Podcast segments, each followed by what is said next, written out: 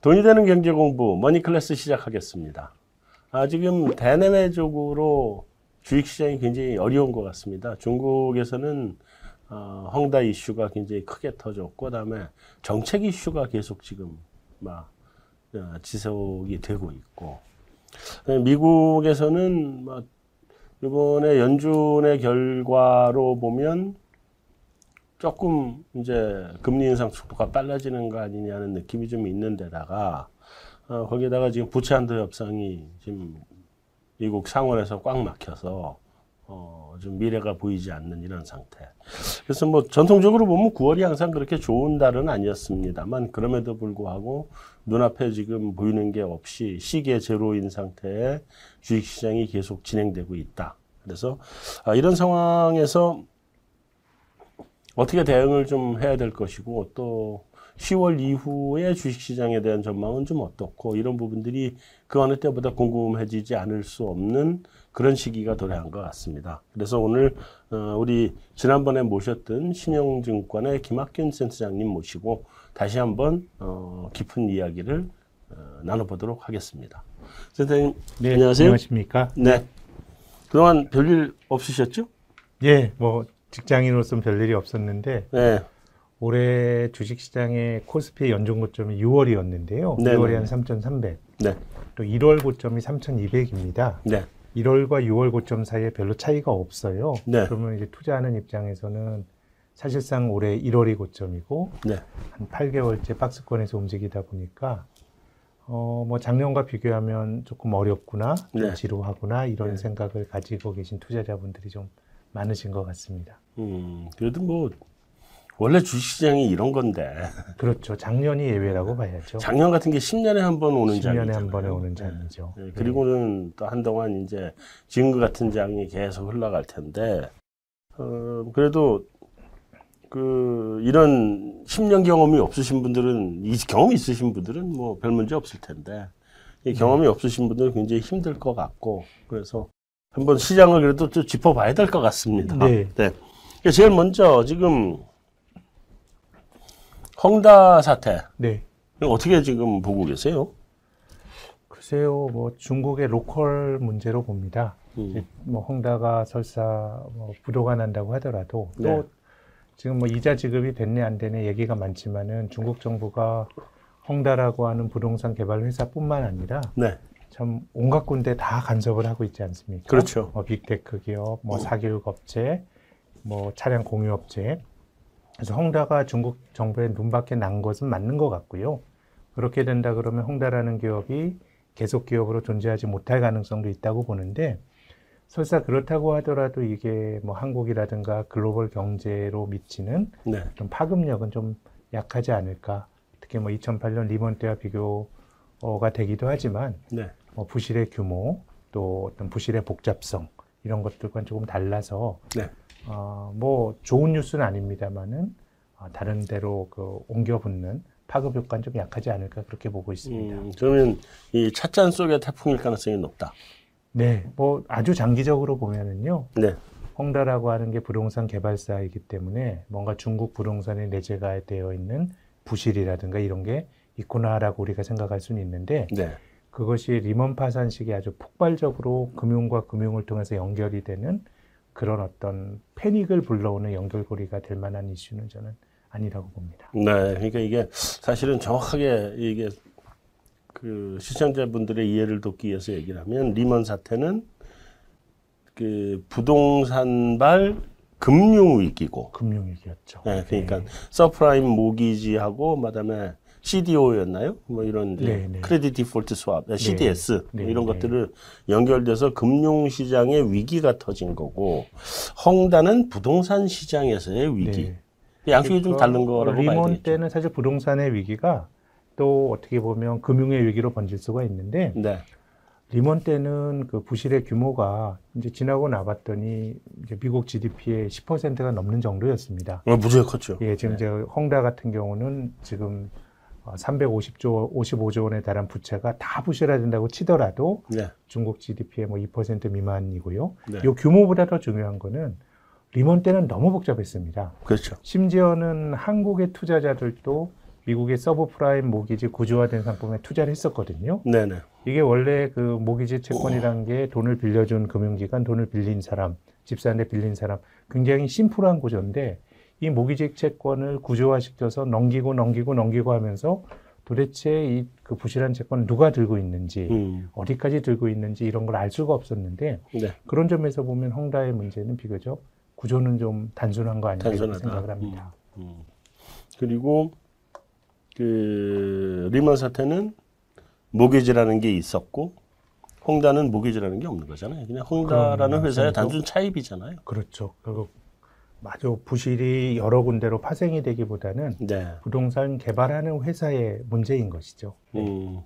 그뭐 홍다 그룹이 가지고 있는 부동산 자산이 좋은 게 또 많다 그래요. 그러니까, 355조 원이 다 부실화되진 않겠죠. 그러니까 여기 아주 일부만 부실화될 가능성이 있고 그거는 그 이번 처리 방식이 지난번에 하이난이라든가 아니면 안방이라든가 이런 거 처리하는 걸 보면 이번에도 결국은 뭐 늦게 뒤, 가장 마지막 순간에 들어간다고 얘기는 하고는 있던데 그럼에도 불구하고 실제로 부실화가 딱 되는 순간 중국 정부가 들어가서 아주 조용히 처리해 버리는 네. 그런 구조가 되겠죠. 뭐 하이난이나 안방도 사실은 다 그랬잖아요. 그렇죠. 이게 투자하는 사람 입장에서 이제 리스크는 그 과정에서 주주들의 가치는 이 정치적인 리스크, 개최 네. 못할 리스크 때문에 네. 심대한 타격을 받을 수가 있는데 네. 아, 뭐그 자체가 뭐 사회 전체적으로 파급이 되거나 이런 것들은 좀 중국 정부가 막지 않을까라는 음. 기대가 있고 또 저는 뭐 그런 기대가 합리적이라고 봅니다. 네네네. 어. 자, 그러면 결국은 이제 중국 정부가 어느 시점에서 어, 헝다 그룹에 그 개입을 할 것이냐. 네. 사실 그것만 지금 남아 있는 거지. 이게 뭐 다른 부동산 개발 업체로 퍼져나간다거나 아니면 금융시장의 시스템이기로 간다거나 하는 거는 일단은 뭐 없을 것 같다. 네, 그 가능성은 좀 낮다고 봅니다. 예, 예. 근데 지금 그럼에도 불구하고 여전히 그 부동산 시장 쪽에 대해서는 어, 이번에 시진핑 주석이 네, 음, 공동부유 이런 걸 얘기하면서 집값이 너무 비싸다. 네. 그래서 서민이 집을 장만할 수 없는 가격이다. 이런 주장을 지금 하고 있으면서 어, 부동산 경기가 좀 침체로 가라앉는 거 아니냐. 네, 그러면 중국의 실물 경제도 어, 조금은 좀 이제 좀 많이 침체될 수 있다. 이런 얘기가 있고. 네, 또 동시에 그러다 보니까 중국이 지금 뭐 인프라 투자 이런 거 나서고 해서 어, 경기를 좀 상당히 방어해 줄 것 같다. 뭐 이런 양쪽의 주장이 다 있더라고요. 지금 어떻게 이거를 생각을 네, 해요? 저는 뭐 이제 중국이 뭐 어떤 식으로 갈지가 굉장히 궁금하긴 한데 네, 뭔가 자원 배분을 시장에서 맡겨두는 것보다는 정부가 많이 개입을 하고 있지 않습니까? 그렇죠. 네, 네, 네. 근데 저는 비슷한 모습을 일본에서 좀 찾는데요. 물론 네. 일본과 중국의 정치적 거버넌스 이런 거 많이 다르지만 일본도 90년대 잃어버린 10년을 보내고 민간이 아주 활력을 잃으니까 네, 정부가 계속 개입을 하죠. 네, 정부가 개입해서 토목 사업을 하고 하면서 성장률 하강하는 걸 막았는데요. 네, 전 중국의 모습이 일본의 그 2000년대 초반에 나타났던 모습과 되게 유사한 것 같거든요. 어, 이런 식으로 정부가 개입하게 되면 우리나라의 외환위기, 물론 중국과 같은 덩치가 네, 한국같이 조그만 나라가 외환위기 맞으니까 뭐 괜찮았지 글로벌 전체적으로 보면 중국과 같은 그런 큰 경제가 그런 위기를 맞으면 안 되지만 뭔가 이제 자본주의에서 위기라고 하는 게 부실을 털고 가는 의미가 있거든요. 그렇죠. 우리나라가 IMF 외환위기가 너무 한국인들에게 참혹한 기억을 줬지만 그래도 외환위기 겪으면서 우리나라 기업들 재무 구조 좋아졌죠. 음, 심지어 외국인 투자가들 늘어나면서 기업의 지배 구조도 좋아졌는데 네, 중국이나 일본은 그런 것들이 정부가 개- 계속 개입을 하면서 음, 뭔가 그런 위기가 일어나진 않습니다. 네, 뭐 우리가 일본의 잃어버린 20, 제 생각엔 시간이 지나면 어, 일본의 잃어버린 30년 이렇게 부를 수도 있을 거라고 생각하는데 네, 그 과정에 한국의 뭐 카드 위기, 외환 위기에 비견되는 crisis가 없었습니다. 네, 근데 계속해서 저금리 하에서 부실을 온존하고 온존하게 가고 가니까 뭔가 경제가 탄력적으로 좋아지는 모습도 별로 없거든요. 그렇죠. 그러니까 어떻게 보면 우리가 생각하는 금융위기라고 하는 거는 급성질환의 성격에 가까운데 경제가 만성질환에 걸려서 뭔가 탄성이 없는 경제인데 음. 저는 이미 그 시진핑 들어와서 10년 동안 중국 경제가 그런 길로 간 것 같고요. 네. 그래서 홍대나 이런 걸 보면 리먼 파산과 같은 그런 어떤 충격적인 샥이 생길 가능성은 낮은데 네. 중국 경제 자체는 이런 식으로 계속해서 부동산에 투자를 하면은 투자할 때는 성장률을 높이고요. 네. 뭐 콘크리트도 쓰고 사람도 고용하지만 지나고 나면 그게 거의 부가가치를 생산하지 못하는 쪽으로 결국 음. 매몰 비용이 되는데 네. 전 일본이 어느 정도는 그런 길로 갔고 음. 중국도 그런 길로 이미 발을 들여 놓은 게 아닌가 싶고요. 음. 장기적으로 중국 경제가 뭔가 탄성을 가지고 좋아지기는 좀 힘든 거 아닌가. 예, 음. 저는 그렇게 봅니다. 이게 이제 국가 주도의 경제 정책, 산업 정책이라고 하는 것이 어, 가지고 오는 그 부작용. 네. 그게 이제 중국에서 나타날 때가 됐다라고 지금 보시는 거군요. 이미 지난 10년 그렇게 왔다고 보는 거고요. 네, 네, 네.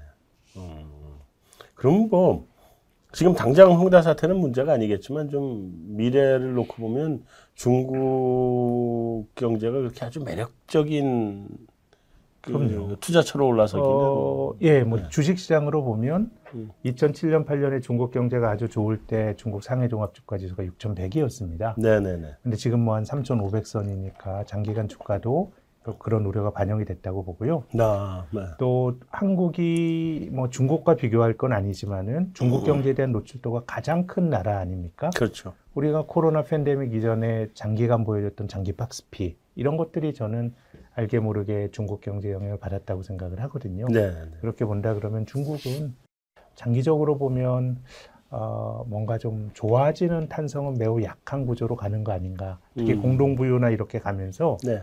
시진핑 정부 들어와서 지난 10년 동안에 보여주고 있는 가장 중요한 변화는 기업의 지배 구조를 시장으로 돌리는 이것을 네. 예전에 국유주 매각 네. 혹은 국유주 개혁이라고 했는데요. 이게 거의 중단이 됐습니다. 네, 네. 거의 거버넌스를 정부가 가지고 가거든요. 네. 그럼 거기서 무슨 혁신이 필요하겠어요? 무슨 음. 구조 조정이 필요하겠습니까? 그렇죠. 그렇게 본다 그러면은 음. 조금은 중국 경제가 가지고 있는 내재적 부실이 네. 이번에 홍다를 통해서 나타났는데 음. 이게 뭐 단기간에 터질 문제라기보다는 좀 내재가 되어 있는 모순을 우리가 좀 그 단면을 본 게 아닌가 싶습니다. 음, 알겠습니다. 자, 다음 이제 넘어가서 한 가지만 중국을 더 얘기를 해보면 지금 그 탄소 중립 또 베이징 올림픽 이것 때문에 전력난이 이제 막 아 예, 터지고 있는데 이게 지금 심각해 보여요. 이게 꼭 중국만의 문제는 아닌 것 같고요. 네, 지금 뭐 독일 같은 데서도 독일은 좀 뭐 풍력이나 이런 신재생 에너지로 많이 전력을 생산하는데 네, 올해 뭐 바람의 문제가 있어서인지 음, 오히려 뭐 석탄 사용량을 좀 늘린 면이 있고요. 네, 이게 뭔가 그 에너지 전환 과정에서 나타나는 특히 이제 코로나로 인한 공급 병목과 맞물리면서 네, 에너지가 굉장히 불안하게 움직이는.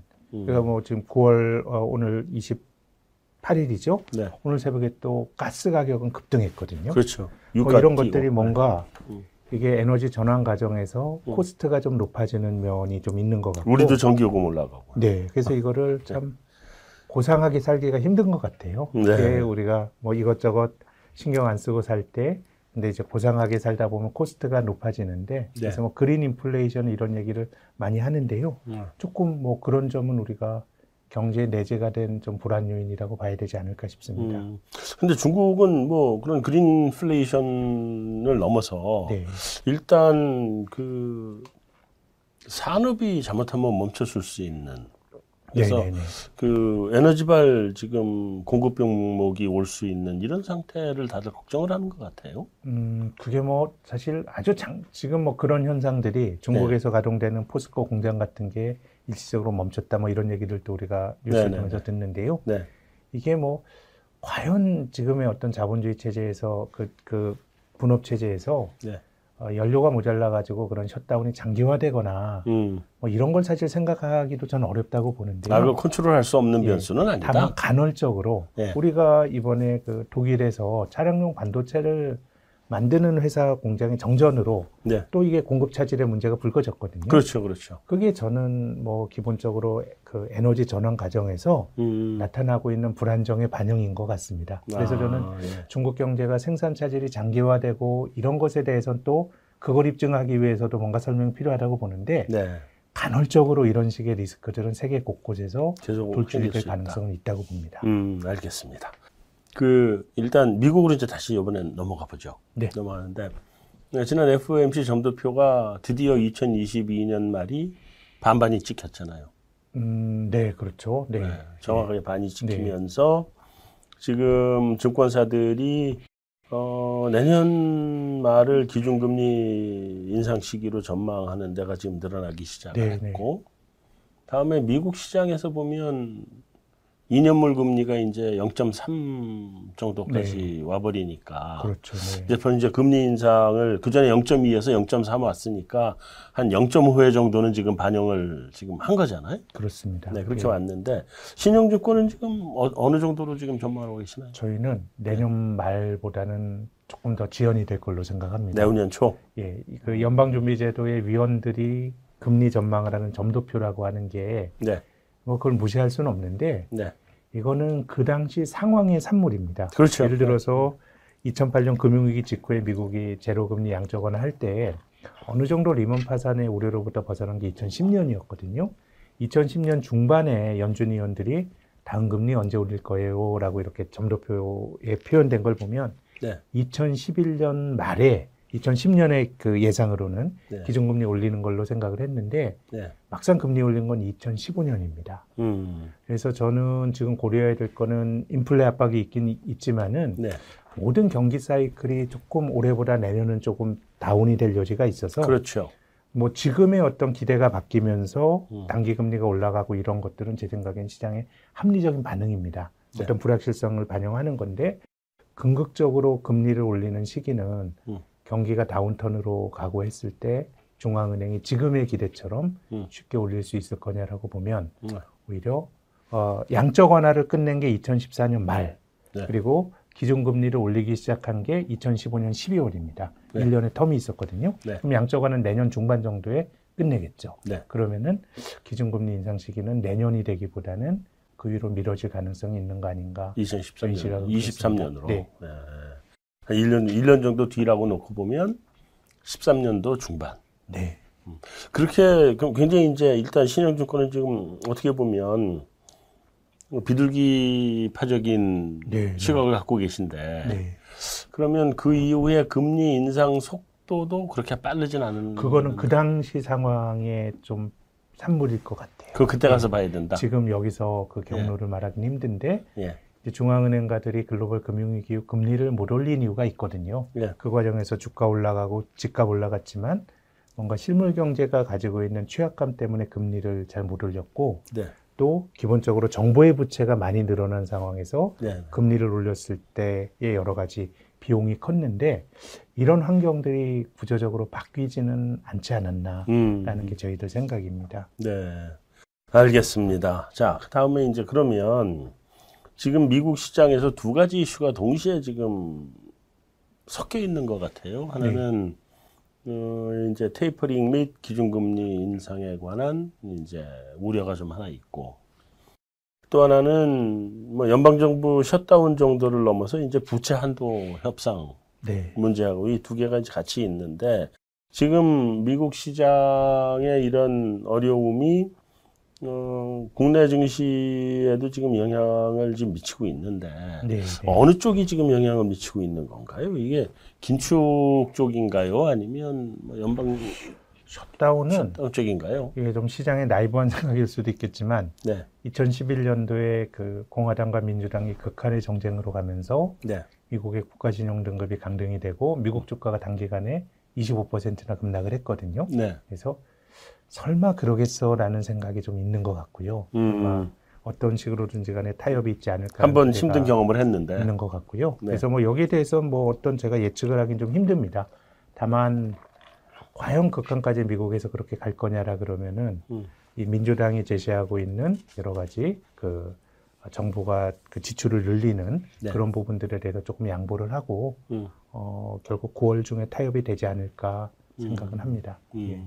그러면 지금 시장이 좀 충격을 좀 받는 건 아무래도 지금 테이퍼 텐트럼의 테이퍼링? 일부라고 남아 있는 예. 그리고 또 글로벌하게 경기가 좀 정점 부분이 아닌가 그런 뭐 이런 부분이네. 우려들이 주가에 투영되고 있는 것 같습니다. 음.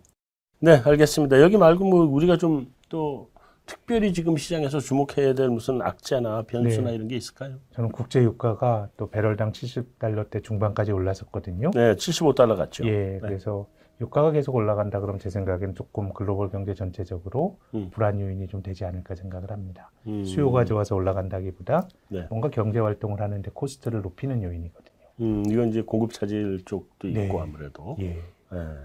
네, 알겠습니다. 그럼 유가도 좀 주의해서 봐야 되겠습니다. 여기까지 머니클래스 1부 마치고 2부로 넘어가겠습니다.